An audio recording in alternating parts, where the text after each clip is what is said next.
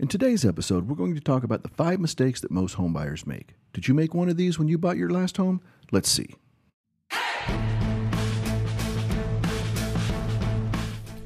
With over 50 years of real estate experience, the team at Powell Fine Homes have dedicated our careers to taking care of our clients, ensuring that they get the best possible results and service when they engage us to represent them.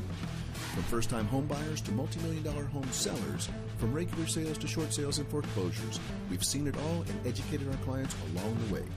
As broker owners, we have serious visibility into the Los Angeles and Ventura County real estate markets and are about to share some of what we're seeing with you right now. Get ready for the Powell Fine Homes Real Estate Show.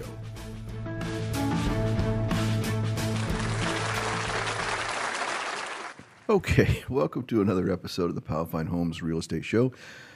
My name is Richard Powell. I am your host and a licensed California real estate broker, as well as being part of the team at the Powell Fine Homes Group with Keller Williams Realty World Class in Westlake Village, California. Today, we're going to talk about the five mistakes that most buyers make. Now, there's a lot of mistakes you can make, and it doesn't mean just first time home buyers. This could be anybody in the process, because quite honestly, a lot of people have bought a home and they've been living in it for 15, 20 years, and the real estate experience has changed quite a bit in that time. And what it took to buy a home even 10 years ago, much less 20, and what it takes today are night and day. 20 years ago, I'm sorry, 10 years ago, if you had a pulse, you could get a million dollar loan. It was not a problem. Well, 2019 to 2009, I would say 11 years. Sorry, we're getting old. So 11 years ago, didn't matter. From 2003 to 2007, 2008, if you had a pulse, you could get a million dollar loan. Nobody cared. It was amazing. It's kind of what, why we got into the Great Recession in the first place. But now it's changed quite a bit. So I read a statistic from the National Association of Realtors the other day that said 96% of all buyers actually search online before they even speak to their agent, which is fine and that's it's normal. One of the beautiful things about the internet is that it has brought so much information across the board to everybody. But if you don't get pre-approved before you start your search, you run the risk of searching in a price point that you either may not be able to afford or you could possibly afford a lot more. And either way, you wind up with regret after you've pulled the trigger on the home you're looking at. So, first and foremost, point number one you got to get pre approved by a lender first. You really need to know what price range to stay in because credit and underwriting has changed quite a bit. It's not just about how much money you make, they're looking at your debt to income ratio, they're looking at your credit score, they're looking at uh, you know, have you had a foreclosure or a loan mod? Or, I mean, there's all kinds of things they're looking at that could affect how much you're able to be approved for, or if you're able to be approved at all. So, once you have that pre approval in your hand, you have a couple of benefits. Number one, we know what price range we're going to be looking at. And number two, when you do find that house, you can move immediately on it. Because if you don't get pre approved before you start looking, you run the risk of finding that house that you really, really want and then realizing A, somebody else got the house because they were already pre approved, wrote the offer, and got in before you could even get through the pre approval process, or B, you may not be able to afford it anyway. And I can tell you from personal experience, when Kirsten and I are the listing agents on a property and an offer comes in, the first thing we do is to call the lender on the pre approval letter and say, okay, we'd like to talk about your clients so and so. They just made an offer on one of our listings. So talk to us. Do you have a desktop underwriting approval in hand that you can send to us? And that's a a software program put out by Housing and Urban Development. They call them HUD. And HUD has this desktop underwriter where basically the lender's supposed to put in your income, all your known debts, run your credit report, put your credit scores in there. And once the computer crunches all those numbers, they come back and say either approve or decline. So they should be able to provide us with that. We talk about your debt to income ratios, we'll talk about their middle FICO credit score, and a couple other things, and make sure the reserves have been checked out and they, they're all there. And once all that's fine, we're good to go. But if you write an offer on a listing and you don't have a pre approval letter, the listing agent is going to do exactly what we described. And if you if they call the lender, or you know, if you don't have a lender, number one, they're not going to take you seriously. But even if you do say, "Oh, well, here I'm going to do it through Bank of America," call Bank of America, or I know this mortgage originator. Talk to them, and we'll see where they go from there. And they can't articulate how they approved you and that you're ready to buy. You're not going to get accepted. So definitely get pre-approved. That way, you know what price range you're looking for, and you also know exactly uh, you're able to move on the house as soon as you see it. Okay, let's move on to point number two falling in love with the home too soon. Now, that seems kind of illogical, but there's a lot of times people see something online and it looks so good. You know, it could be perfectly staged, have the right color schemes, you know, great master bedroom, great kitchen, perfect backyard, sparkling pool, all those things. You're like, oh my gosh, this is the perfect house. I love it. You really can't fall in love with a home until A, you've been accepted on it, B, you've done your home inspections, and C, the appraisal has been conducted and it's come back at purchase price or better. Because we see most deals fall apart at two places. Either something comes up during the home inspection that scares the buyer to the point where they just don't want to go forward, or there's something wrong with the house, the buyer wants a credit, or they want the seller to fix it, the seller's not willing to do either, and the deal falls apart there. That's point number one. The second place we see deals fall apart is on the appraisal. If the appraisal comes in low, then you have one of four options. You know, number one is that the seller comes all the way down to whatever the appraisal price is. Option two is that the buyer comes up with extra money to cover the difference between the appraisal and the contract price, because the bank's only going to lend their loan against the appraisal price. Doesn't matter what the contract says, it's all about the appraisal with them. The third option is that the buyer and seller split the difference, and meet in the middle. And the fourth option is that everybody walks away from the deal saying, you know what, we can't put it together, we're done. So, again, until you've gone through the appraisals, until you've gone through the inspections, you've negotiated whatever repairs need to be done, don't fall in love with the house. However, once that you've gone through inspections and you got the appraisal back, and you know the loan's going fine, then you can fall in love and it's great. Just don't break your don't be the one that breaks your own heart by falling in love with the house too soon. Okay, on to point number three ignoring issues that cannot be corrected with the home. Now, this is a subset basically of falling in love with the home, but sometimes there are things you cannot fix with the house. And if you can't fix it, you really need to think long and hard about whether or not you want to buy it because when there's something that is, uh, we call it functional obsolescence, but when there's something that negatively impacts the home, and it could be traffic, it could be noise, it could be the actual location for any number of reasons, you're going to feel like you're getting the house below market value, you're getting a discount, so it seems like a great deal. But when there's things like this that you cannot change, you're going to have to give that same deal to the next buyer when they purchase your home because you can't fix traffic issues, you can't fix noise issues, you can't fix being across from a school particularly an elementary school, where you know for the first hour of the day, you know all the people dropping off their kids park their cars and hang out and talk, and then they move. And then at three o'clock when school lets out, they all come back in because the kids aren't driving themselves. All the parents are, and they're waiting for them to get out. And it just really causes true congestion if you're living right across the street or right next to the parking lot for the school. So that's a problem. For example, we went and saw a home with some first-time buyers two weeks ago, and it was over in Westlake Village, and really beautiful home. It's it's uh, it's well done. They had done not only had they remodeled the house and done perfect flooring and you know great paint.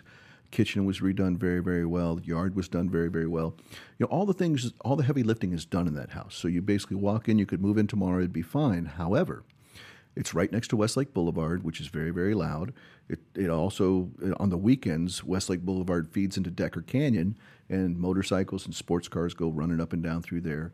And uh, not only did they live next to Westlake Boulevard, they also had a couple of other main arteries from the particular neighborhood they were in drive right by the house. All that creates noise issues.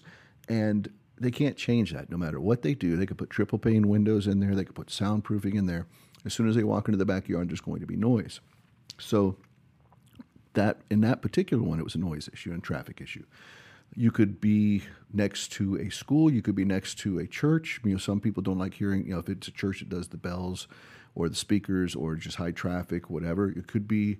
I know there's some homes over by California Lutheran University that back up next to the stadium, and when there are football games going on or any other uh, events going on, it's very very loud there. They don't like that. On the opposite side of the campus, there's a couple of huge dirt fields where the marching band practices, and some people don't like listening to marching bands. So you really have to look it out. But if there's something that is creating some kind of functional obsolescence that you, as the homeowner, can't change, location being the number one of those, don't ignore it because the deal you think you're getting today is the same deal that you're going to be giving when you sell it, and you're really limiting the upside potential of your investment in that home. Okay, next point. Point number four buying too little house. Now, you really won't hear a realtor talk about that too much, but it's something you really have to look at, and that is it depends on the stage of life you're in. If you've already, your kids are already grown up, they're through college, and, and you just want to downsize and get a smaller unit, great. It's hard to buy a too little house, but you really need to think if you're coming out of 4,000 square feet, can you live in 900 square feet? You know, even even if you don't need four or five bedrooms anymore, you still probably need a guest room for when the kids come over. You probably still need an office just because, uh, you know. And, and if you're on the other side of life, if you're just getting married or you're just getting together or or how you know you, you don't have kids yet but you want them down the road you need to say okay we want to have you know we want to grow our family however you define it in the next four to seven years if we buy this house today will it fit if if we add additional family members or or if our parent has to come one of our parents has to come live with us or both of our parents have to come live with us you know however you want to slice it are you buying enough home to cover the anticipated period you think you're going to be living in it. And quite honestly, I believe the average now is 13 years that people are in homes. You know, back before the recession, it was four to five years, sometimes six years, but it's more than doubled at this point, and it's going even further past that, uh, especially here in California where the cost of living is so high. So many people have such a low tax base when they've been in their house 10, 15, 20 years that they really can't find a lower cost of living. And also with interest rates coming up, that's affecting it too. So try to buy as much house as you can comfortably buy the first time because when you go to sell a house, on average, I believe it costs right around seven, seven and a quarter to seven and a half percent to sell your house total. And we're talking commissions, we're talking, you know, prepping the house, we're talking transfer taxes, uh, you know, just all the things that go into it. It's not an insignificant amount of money, so you really want to make sure: are you buying enough home? Uh, you know, some people will say, "Well, I don't want to spend more than X."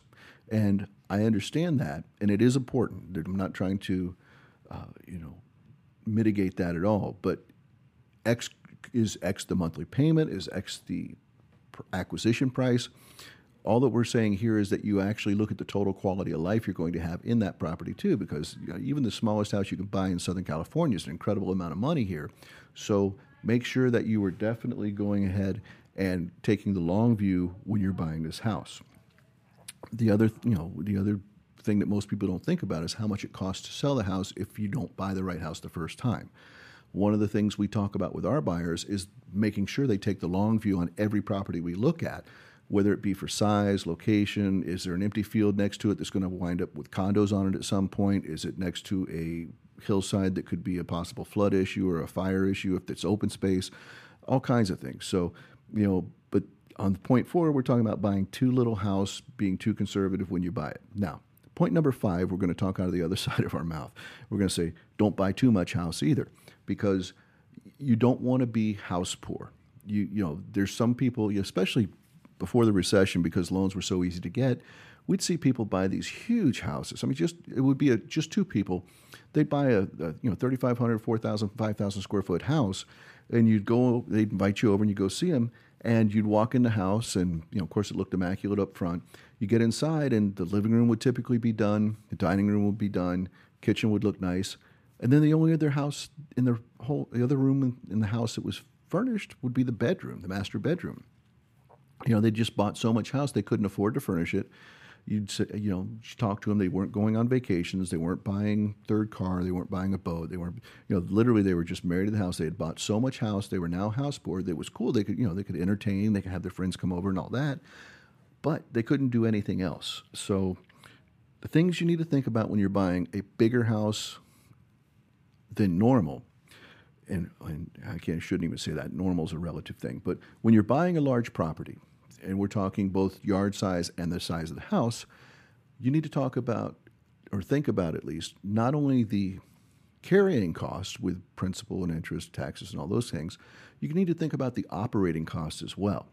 If you've got a half acre yard, here, you know, we, keep saying Westlake, but it could be in Woodland Hills. It's actually going to be more expensive in San Fernando Valley than it, than it will be in uh, Conejo Valley or in Simi Valley, simply because LADWP is so much more expensive than the power companies and water companies over on the other side of the hill.